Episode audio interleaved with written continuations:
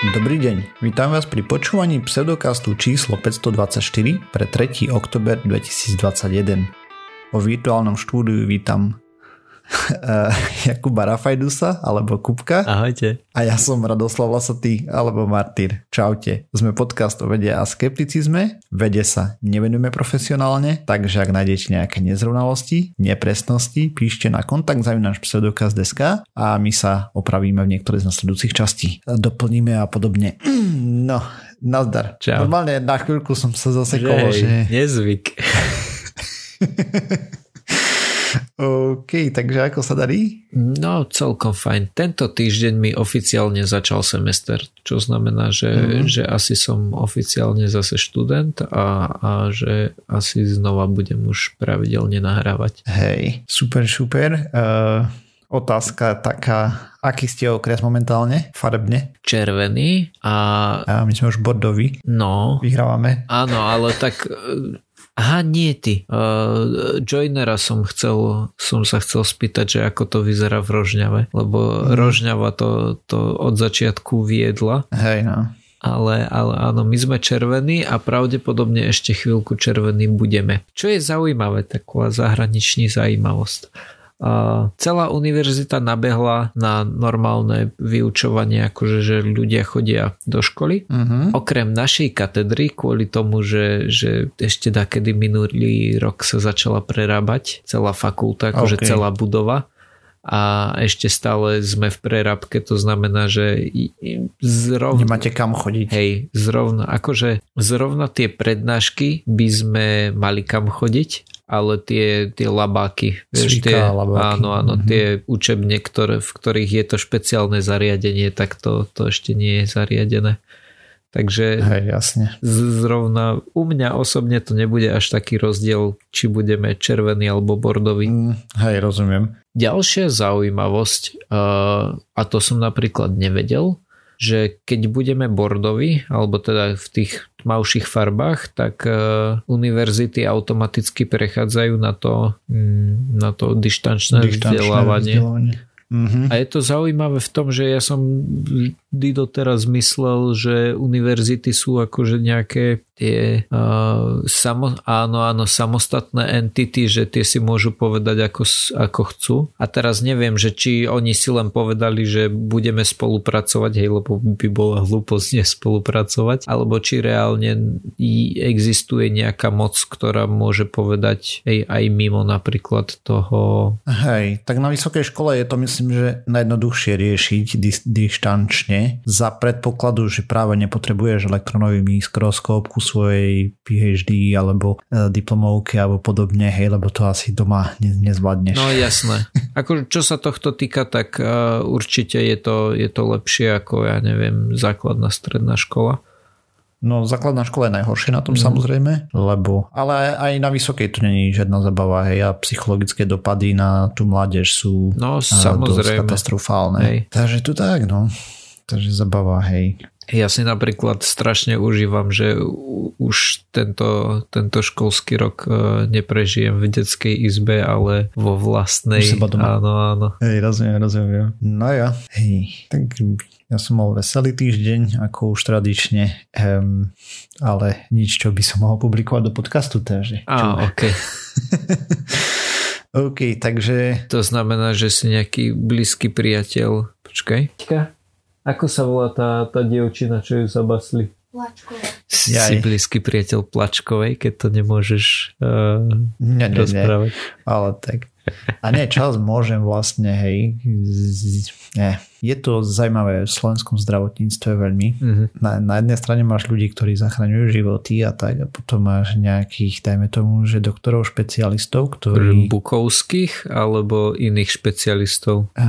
Hluposti.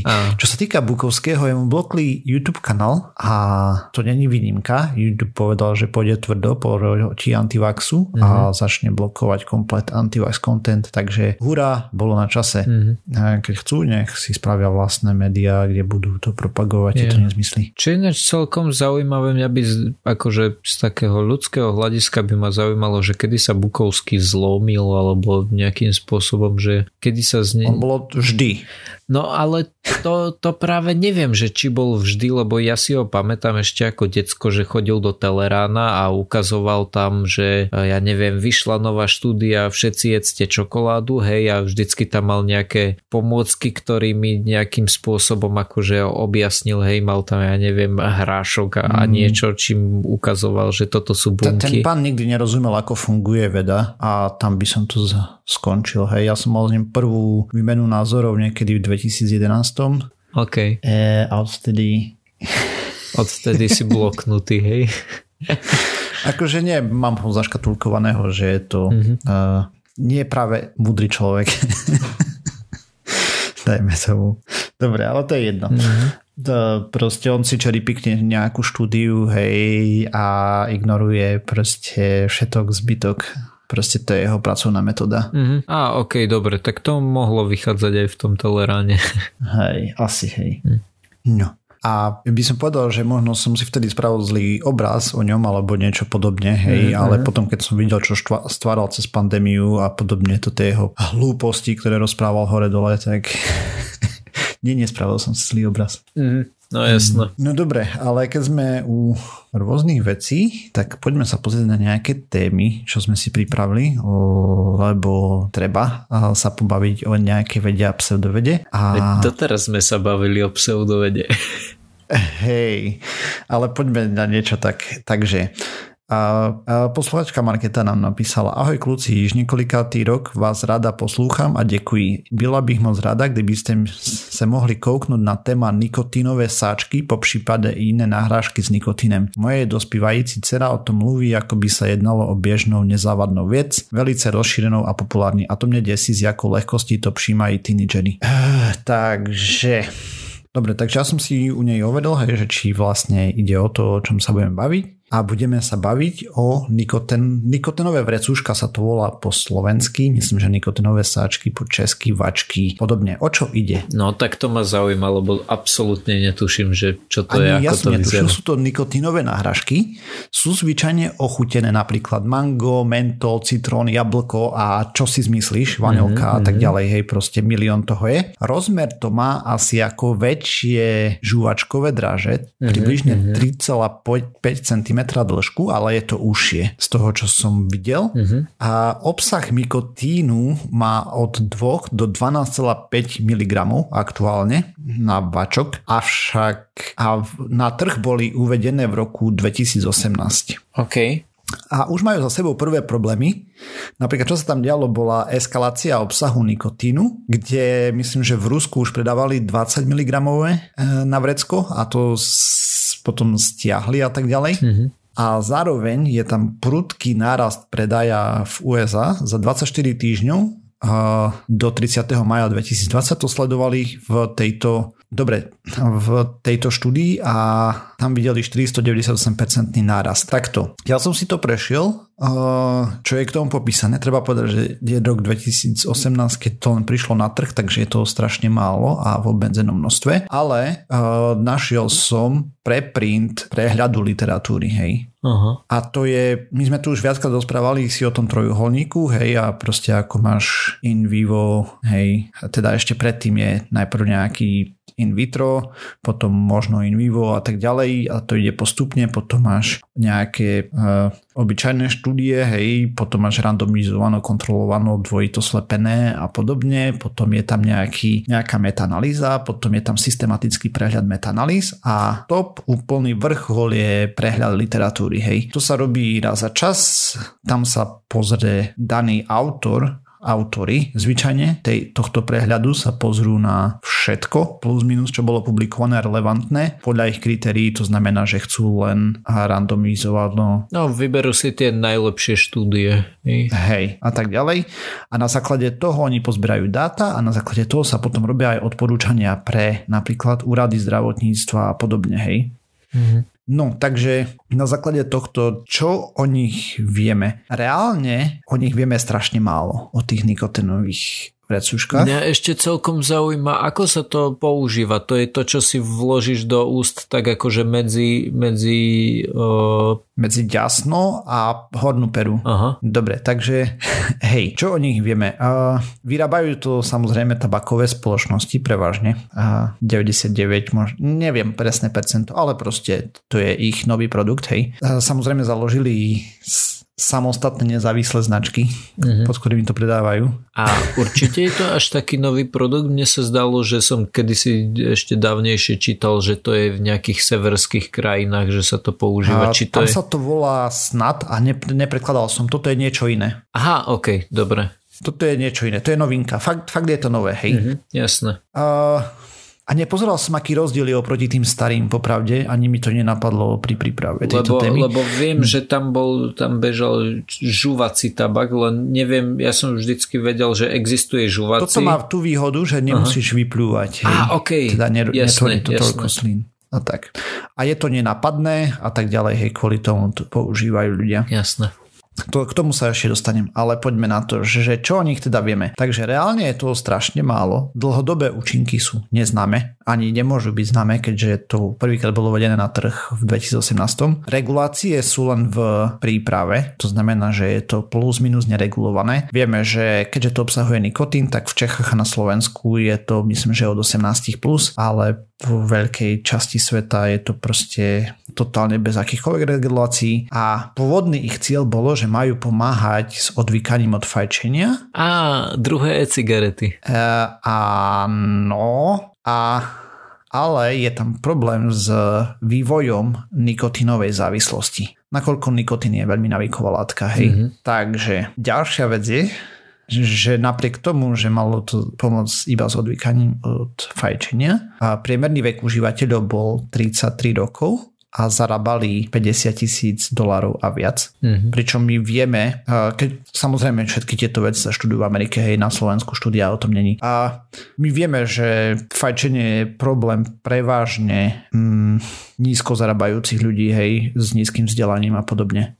Ako samozrejme aj vyššie zarábajúci a vysoko vzdelaní ľudia fajčia, ale v drvivej väčšine je to problém práve tejto skupiny. Takže $50,000 a viac, to už sú, myslím, že tak stredne. Ako není to veľa v Amerike, hej, ale nie je to ten spodok rebríčka. No a hlavne prečo to používajú? Takže malo by to byť menej škodlivé ako cigarety, teda takmer určite je. Nemáš cigaretový zápach, nežúva sa to, a to je oproti tomu, čo si ty spomínal v tých sredských, len sa to podrží medzi tými ďasnami, hej, teda medzi ďasnom a hornou perou. Tým pádom netreba vyplúvať ako pri žúvacích tabakoch alebo netabakových výrobkoch. Avšak v reáliách alebo niektorých štátov to kupujú aj nefajčiari, hej, takže už automaticky to sa minulo tomuto. Dokonca marketing je cielený na nefajčiarov. Čo je problém, že hlavne tínedžeri. Štúdie poukázali na to, že marketing sa práve sústreďuje na tieto skupiny, hej, že aké je to cool, neviem čo, hej, práve tie rôzne chute a podobné sprostosti. Čo je celkom zaujímavé, lebo keď si mal cigaretu, tak si aspoň vyzeral cool, ale toto ani nevidno, že to vlastne máš. Ja neviem. Čo ti k tomu poviem? Podľa mňa ani s cigaretou s ním vyzeral cool, ale dobre. Čo o tom vieme povedať je, že to má menej karcinogénov, hej. Tabakové výrobky majú 16 pred zapálením, len čistý tabak a 60, keď to fajčíš, hej. Cez 60, tak. No a keďže výskumu je pomenej všeobecne ohľadom tohto, sú nejaké malé štúdie a tak ďalej, tak oni poukazovali na to, že chýba výskum a je to novinka a hlavné oblasti, ktorých chýba a čo by sa malo skúmať sú za prvé chemia produktov. V princípe je potrebné charakterizovať zloženie so špeciálnym dôrazom na príchute a taktiež potenciálnu toxicitu týchto vrecúšok, hej, podľa rôznych príchutí a tak ďalej. A potom farmakokinetika je neznáma, rozdielne dávky nikotínu s rôznymi aditívami, napríklad, ktoré môžu ovplyvniť pH a chuť produktu a potom vstrebávanie. Tam by mohlo byť zaujímavé to, lebo ja som veľmi rýchlo googlil, keď si hovoril, že v Rusku mali tie 20 mg, tak som veľmi rýchlo vygooglil, že jedna cigareta má nejakých 12 mg nikotínu, ale že z toho sa vstrebe iba asi 1 mg. A niečo mi hovorí, že asi keď si to takto napcháš do úst, že sa asi toho vstrebe trošku viacej. Hej, tam poukazovali na to, že aj pri tých snutoch, čo nemám preklad. A myslím, že to ani nemá preklad do slovenčiny. Hej, neviem. Tak tam, keďže to bolo žuvacie, že to malo celkom dobrú strebateľnosť. Mm-hmm. Aj pri tomto to spomínali, hej, v jednej štúdii. Ale to sú maličké štúdie a vyslovene tam v tom prehľade literatúry ľudia, ktorí sa do toho vyznajú a pozerali na tie štúdie, tak povedali, že je nedostatočné to, hej, že proste tá kinetika vlastne je plus minus otázna, no, aktuálne. Jasné. Ešte nevieme. Môže sa to úplne správať ináč, keď máš citronové, ako keď máš vanilkové napríklad. Hej, závisí od toho, že čo tam je. Mm-hmm. Napríklad mne keď to dali, ja som to skúšal. Osobná skúsenosť, jej, tak... Hej, za všetky drobné stojí, no? Tak to bolo, ako keby som dostal bombu, to bolo, ako keby som vyfajčil 3 naraz, to bolo úplne, že sa mi hlava začala krútiť a kto vie čo všetko, že nevydržal som s tým dlho. Uh-huh. Dobre, k tomu sa ešte dostaneme.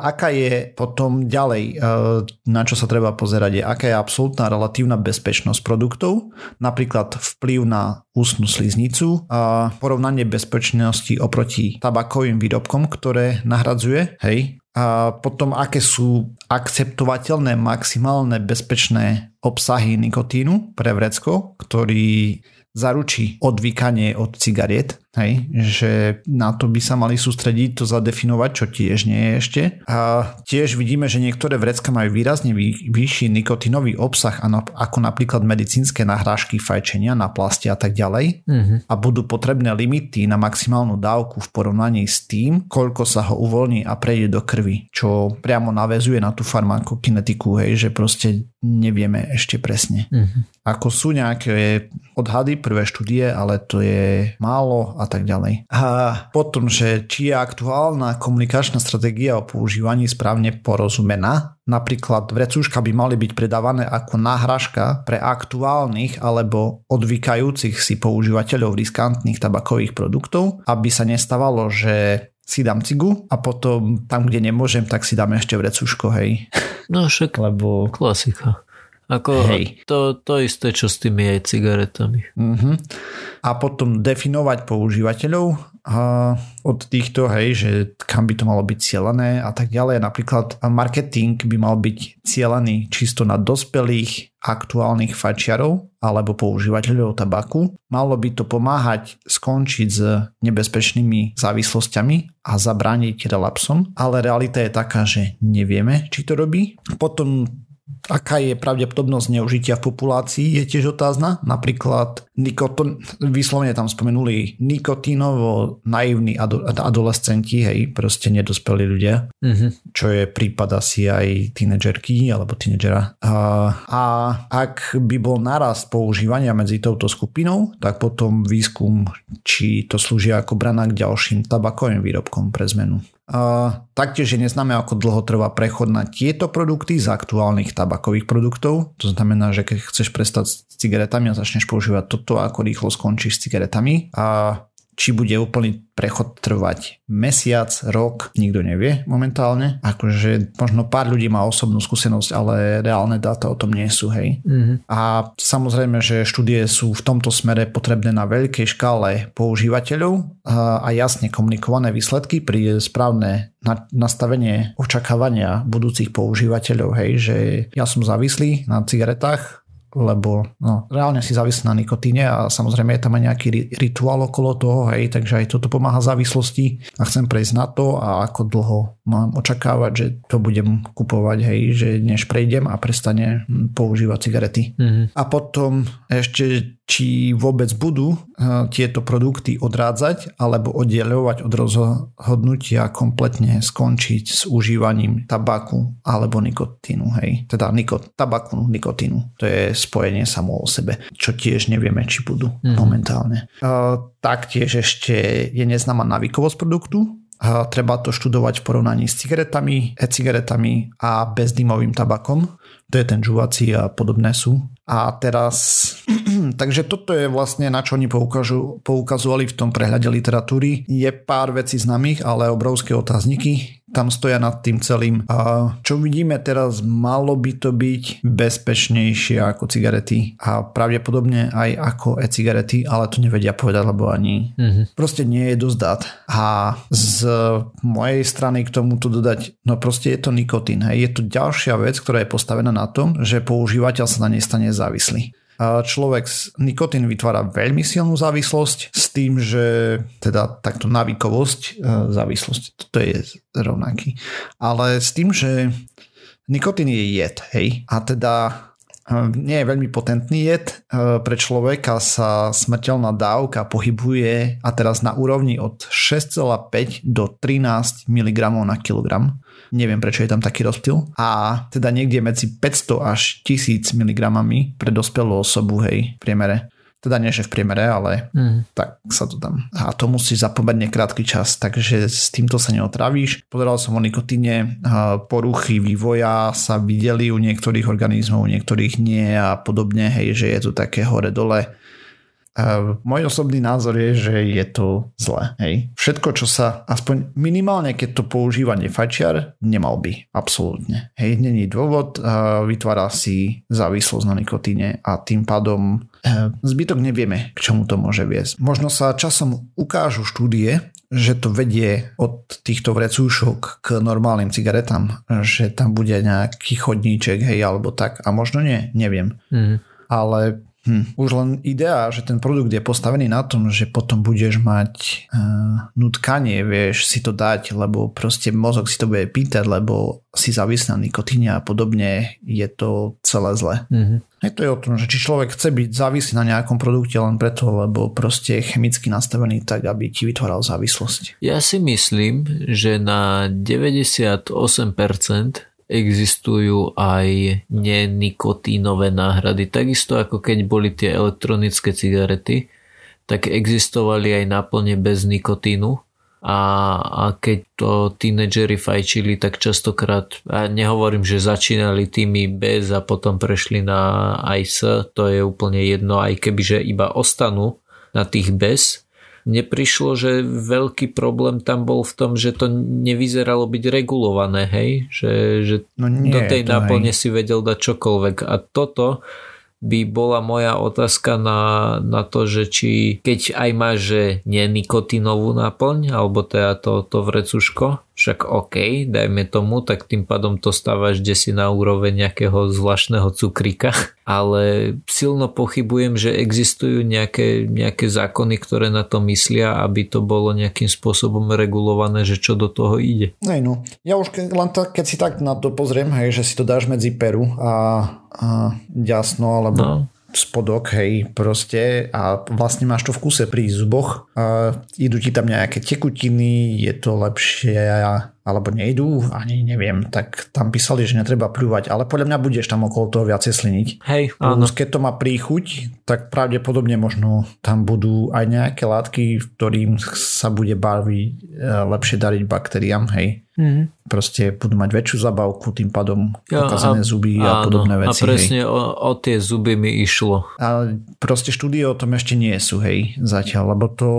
Keď to začneš používať a to uvidíš zubné kazy nejako hromadne až po, ja neviem, pár mesiacov to trvá, pokiaľ sa ti zo zdravého zubu vyminie zubný kaz. A keď to uvedli v 2018, tak štúdie trvajú radovo roky, hej, na takéto veci. Takže toľko, no... Neviem, z mojej strany je to celé zlé, hej. Navrhujeme posluchačke, aby to synovi alebo potomkovi prísne zakázala a dala nejaký trest a domáce väzenie.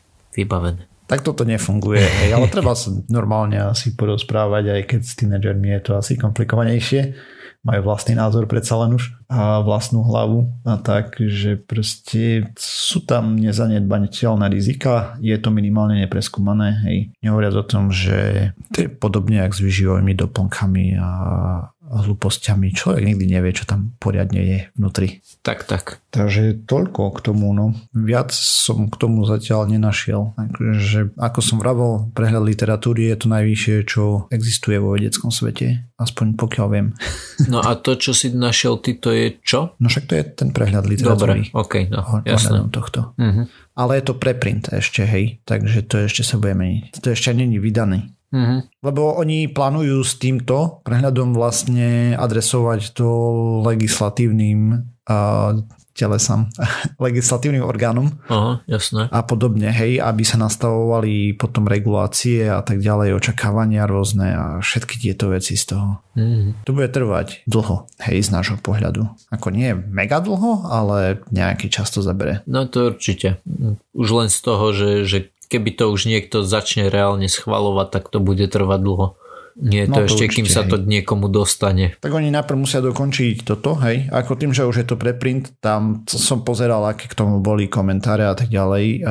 Nevyčítal im až tak veľa tam na tom. Nejaké detaily poupravovať a tak. A uvidíme časom, samozrejme. Tak. Všetko sa ukáže časom. Podľa mňa je to veľmi škaredý trend, tieto veci, hej, a hlavne už tu máme tabakové výrobky a alkohol, hej, čo sú návykové látky a ďalšie pridávať pre konzumentov bakané. Nehovorí o tom, že príliš cukrené veci sú tiež návykové, hej. To máš potom tiež, keď máš sladkosti, tak potom máš ten, dočertaj, aké slovo pre craving? Nutkanie? Není lepšie nejaké pre to? Asi nutkanie. No to je jedno. Proste pointa je, že proste potom má ten človek taký musím si dať teraz, lebo mozog ho tam kope do toho vyslovenia, že teraz máš na to chuť a podobne. A u tohto to bude ešte výrazne horšie, hej, lebo ten nikotín je fakt silne návykový. Takže áno. Celé zle. Presne tak. Mal by ostať pri alkohole. Hej, toto presne. No. Dobre, takže toľko z mojej strany k tomu. A moja téma, tuto mám napísaný nadpis, že novoobjavené fosílie ľudských stôp. A jedná sa presne o to, že v Novom Mexiku, v Amerike, je to národný park, ako my máme Zlaté piesky, tak v Novom Mexiku je národný park, ktorý sa volá Biele piesky. To sa mi strašne páčilo, alebo teda White Sands, a našli tam otlačky ľudských stôp, ktoré by ma, nikde som sa nedočítal, ako sa to vlastne v tom, ty vieš, aj dinosaury, keď sa desi postavia, že ako to tam ostane, lebo hento by malo byť, že to mal byť dno nejakého jazera, tak by ma zaujímalo, že akým spôsobom sa tam zachovali. Neviem, netuším. Fakt, že to proste tie zvetravacie procesy, hej, vietor, dážď a tak ďalej nezrušia. No jasné. Tieto sú o 7000 rokov staršie, ako sme si mysleli, že boli v Amerike prví ľudia. Hej, majú 23 000 rokov a teda zaujímavé je to preto, lebo sme si mysleli, že v tej dobe ľudia do Ameriky sa nemali ako dostať, hej, stále pretrvávala doba ľadová a pôvodne sme si myslím, že vedecká komunita si mysleli, že ten ako je spoj medzi Sibírou a Aliaškou, tak ten bol niekedy medzi 36,5 až 19 000 rokov dozadu, že tam bol ľad, že sa to nedalo prejsť. Ale ľudia sa usadili niekde blízko toho. A potom, keď sa ľad pred asi 16 až 13 000 rokmi... A jakže sa nedalo prejsť, keď tam bol ľad, však peši prejdeš, nie? Keď je tam ľad. Toto aj mňa zaujímalo, že ak sa ľudia dokázali usadiť prakticky v arktických podmienkach, hej, plus minus, kde si tam pri ľade, tak no neviem si predstaviť, aké dlhé to mohlo byť a aká vlastne tá ľadová púšť tam musela byť, ak sa to nedalo prekročiť. Ale to nie je na mňa, aby som to súdil. Hej, jasne. Každopádne nejakých 16 až 13 000 rokov dozadu sa tento ľadový pás roztopil. Asi nie celý, predpokladám, ale ustúpil. A vtedy sme si mysleli, že tá cesta do Ameriky sa nejakým spôsobom sprístupnila a že tak sa tam dostali prví ľudia. To ale podľa tohto nálezu nie je pravda. Čo si vedci myslia je, že ľudia migrovali na juh v niekoľkých vlnách a jedna z tých vln bola ešte predtým, ako nastala táto doba ľadová. A títo prví skorí osadníci pravdepodobne sa tam dostali, oni uvažujú, že loďou pozdĺž pobrežia. No, a teda čo našli? Našli 60 otlačkov ľudských stôp ktoré datujú medzi 21 až 23 tisíc rokmi, že sú staré. A spôsob, akým zistili, že ako sú staré, je taký, že datovali vek mikroskopických semienok vodných rastlín, ktoré sa našli v tých vrstvách toho jazerného sedimentu, ktorý bol zatlačený v tých otlačkoch. To znamená, že ten pravdepodobne uhlík by som typoval, ktorý sa nachádzal v tých rastlinách. No. Tieto otlačky sú teraz najstaršie v celých Amerikách, hej, lebo predpokladám, že brali aj severnú, aj južnú. A pôvodne najstarší mal nejakých 15,5 tisíca rokov, čiže keď tento má 21, tak no, je to veľa. Respektíve inak. 7 tisíc rokov je veľa, ale v porovnaní s tým, že ten predtým najstarší mal 15 tisíc, tak 7 tisíc je ešte viacej. No a teda jediné, čo nám doteraz mohlo hovoriť o tom, že ľudia tam boli takto skoro, sú nejaké artefakty, ktoré boli nájdené v mexickej jaskyni a tie sa datujú dokonca 32 tisíc rokov staré, to znamená, že tieto otlačky by boli mladšie, ale vedci sa zhodujú na tom, že tie artefakty, neviem čo presne majú byť artefakty, ale že môžu nejakým spôsobom cestovať medzi tými sedimentami. Hej, že skrátka, keď sa na niečo postavíš a zatlačíš to tam, vieš, že vtedy to tam zatlačil, že aké sedimenty sa tam nachádzajú. Zatiaľ, čo keď to bolo, ja neviem, asi nejaké kladivo alebo niečo, tak to sa mohlo časom pohybovať medzi tými vrstvami. Takže takáto zaujímavosť. A prišlo mi to ako veľmi zaujímavé, lebo naozaj, ak by to takto bolo, tak je to podľa mňa celkom taký, ja nechcem povedať, že míľnik, ale rozhodne to nejakým spôsobom upravuje to naše myslenie o tom, že akým spôsobom a kedy sa dostali ľudia na celý tento kontinent. Hej, a je celkom vysvetlené, ako vznikajú stopy. Uh-huh. Som teraz to tak zbežne preletel, ale nebudem o tom rozprávať, lebo neviem o tom nič, takže dá sa to dohľadať, keď poslucháči chceli si o tom prečítať, alebo môžeme o tom niekedy porozprávať do budúcna, ako vznikajú fosilizované stopy. Že môžem o tom, viem o čom budem rozprávať na budúce. Hej, takže tak. Ja som si všimol, tým, že som strihal posledných niekoľko epizód, tak som si všimol, že vždycky je nejakým spôsobom spravené intro, potom vy dvaja máte témy a potom sa ešte zakecáte na niečom inom. Nechceme sa aj teraz zakecať na niečom inom? Neviem, ja som rozmýšľal, a neviem, či som o tom chcel rozprávať, ale môžeme kľudne. Či si postrehol, že Nórsko napríklad zrušilo obmedzenia a ešte zo pár ďalších krajín na severe? Pravdu povedia, akože veľmi okrajovo som to zachytil, že keď mi skáču notifikácie minúta po minúte, tak niekde som to videl ako nadpis tej notifikácie, ale nerozklikol som ju. Takže iba takto povrchne o tom viem. Tak Norsko malo cez 80% zaočkovanej populácie. Napríklad. To som nevedel. Ktorá môže byť zaočkovaná, hej. Takže oni si povedali, že jasné. Zároveň tam zomrelo úplne minimum ľudí na COVID. Myslím, v stovkách to bolo, hej, kde ešte na Slovensku to bolo 12 tisíc či koľko. Lebo ja som mal pocit, že aj počas ešte tých prvých vln, že zrovna tieto krajiny, myslím, že to bolo zrovna Norsko, mali ako jedni z posledných, že nastavovali tie opatrenia, alebo že všeobecne ich mali nejaké slabé, že to mali skôr vo forme odporúčaní, ak si dobre spomínam. Dobre, takže Norsko mali 861 umrtí a 189 tisíc prípadov, hej, za celú pandémiu, čo je brutál. Keď si vezmeš, že u nás sa tak nejak spoliehajú, že máme málo zaočkovaných, možno keď ľudia začnú znova umierať, tak niektorým to dopne a dajú sa zaočkovať. Tam mali 860 mŕtvych a napriek tomu majú 80% preočkovanosť. Dobrý rozdiel, ne? No? A tak, no, vieš. A potom, proste niektorí antivaxeri to dávajú, alebo teda dezoláti rovno.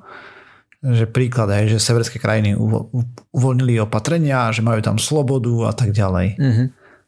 Ale to, že proste pokiaľ neboli zaočkovaní a tak ďalej, mali, myslím, že cez 500 dní mali lockdowny a tak. OK, to som práve nevedel. 560 myslím, že, alebo tak nejak.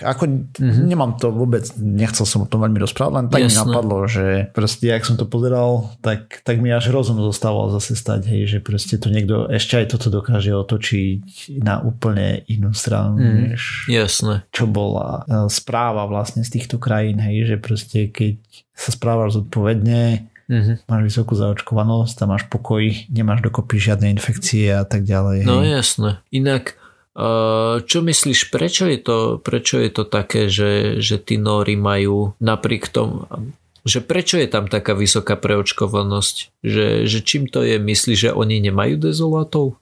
Alebo je to skrátka len výrazne tým? Menej, hej. Ako len tak mimochodom, prečo práve Norsko som si vybral, hej, lebo to je tiež 5 miliónová krajina. OK. 5,3 majú milióna obyvateľstva, hej, pre porovnanie so Slovenskom, hej. Samozrejme tam kopec vecí úplne ináč funguje. A mám tam kamaráta samozrejme ešte, hej, ktorý tam už je občanom Norska, teraz aktuálne povedal, že Slovensko je na tom tak skvelo, že proste si zmení občianstvo.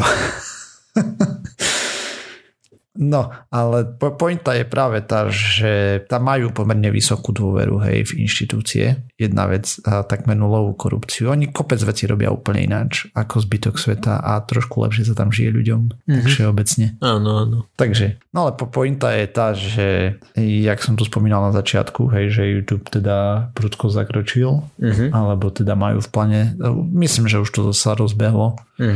A samozrejme, že niektoré veci netrafili, takže tam bude viacej tých čistiek porobených, hej, postupne. No a tak. Ja. A vidíš, že oni, myslím, že v Norsku oni neočkovali astrov, pokiaľ viem, tam to vyhodnotil jeden z ich týchto, že je to vysoké riziko, hej, a mali hlavne dostatok iných vakcín. Jasné. Len mi nedochádza proste, že dávaš toto za príklad, hej, že tam majú slobodu, až na Slovensku nemáme. Áno. A zároveň si antivaxer. Proste to... Hej, pretože v očiach tých ľudí oni si myslia, že tam majú slobodu a tým to končí, hej, že tie prípady tam nemajú kvôli tomu, že majú tú slobodu. Nie, že tam nemajú veci pozatvárané kvôli tomu, že 80% ľudí je zaočkovaných. To je proste taký mini fakt, ktorý sa tak akože štrajchne a ide preč. Hej no. Na druhej strane nemajú nejaký 80% preočkovanosť aj štáty ako napríklad Izrael, kde tie prípady znova vo veľkom narastajú? Či to sa mi len zdá a to si len myslím? Izrael, hej, ten sa pre zmenu používa na to, akože to antivaxery vyťahujú s tým, že proste, že nepomáha vakcína, hej. V Izraeli vidia práve to, že tá účinnosť tých vakcín je limitovaná. Hej? Že proste oni tam začali s 3. dávkou teraz preočkovávať. Ako tu viacero krajín. Hej? Lebo tie protilátky proste nie sú dostatočne dlho. Yeah. Jednak, že je limitovaná a dva, že tie ohniska, skupiny. Áno, tie skupiny ľudí, ktoré nie sú očkované, sú naozaj že skupiny. Že tam, keď to začne vyvádzať ten vírus, tak to ide do radu. A tým, že proti očkovaniu sú tam častokrát ľudia, ktorí sú, by som si typol, starší, lebo sú to ortodoxní veriaci, tak no, tam to potom môže napáchať veľa neplachy. Hej, a to len tak na okraj. Proste, že dá sa to bez problémov, len tam treba trošku zodpovedností. A tá nám chýba, takže smola. No.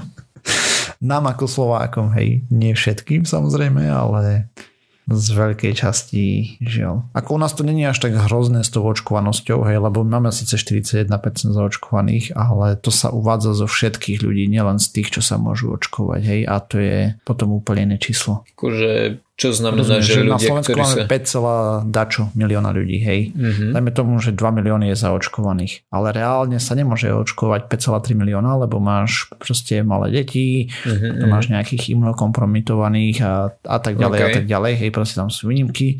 Takže reálne vieš zaočkovať, dajme tomu, keď myslím, že od 12 sa dá na Slovensku teraz očkovať, mm-hmm. tak vieš zaočkovať nejaké 4 milióny, hej, alebo možno len 3,5, alebo podobne. Okay, to znamená, že by očko by sme vedeli z tých 41 to dvihnúť na nejakých 60, hej? Percent. Hej, tak niekde to bude. Ako nemám presné čísla, hej. Akože nie je to až také podstatné. Jasné. Len tí, čo robia tú štatistiku, tiež nepomohli si tým.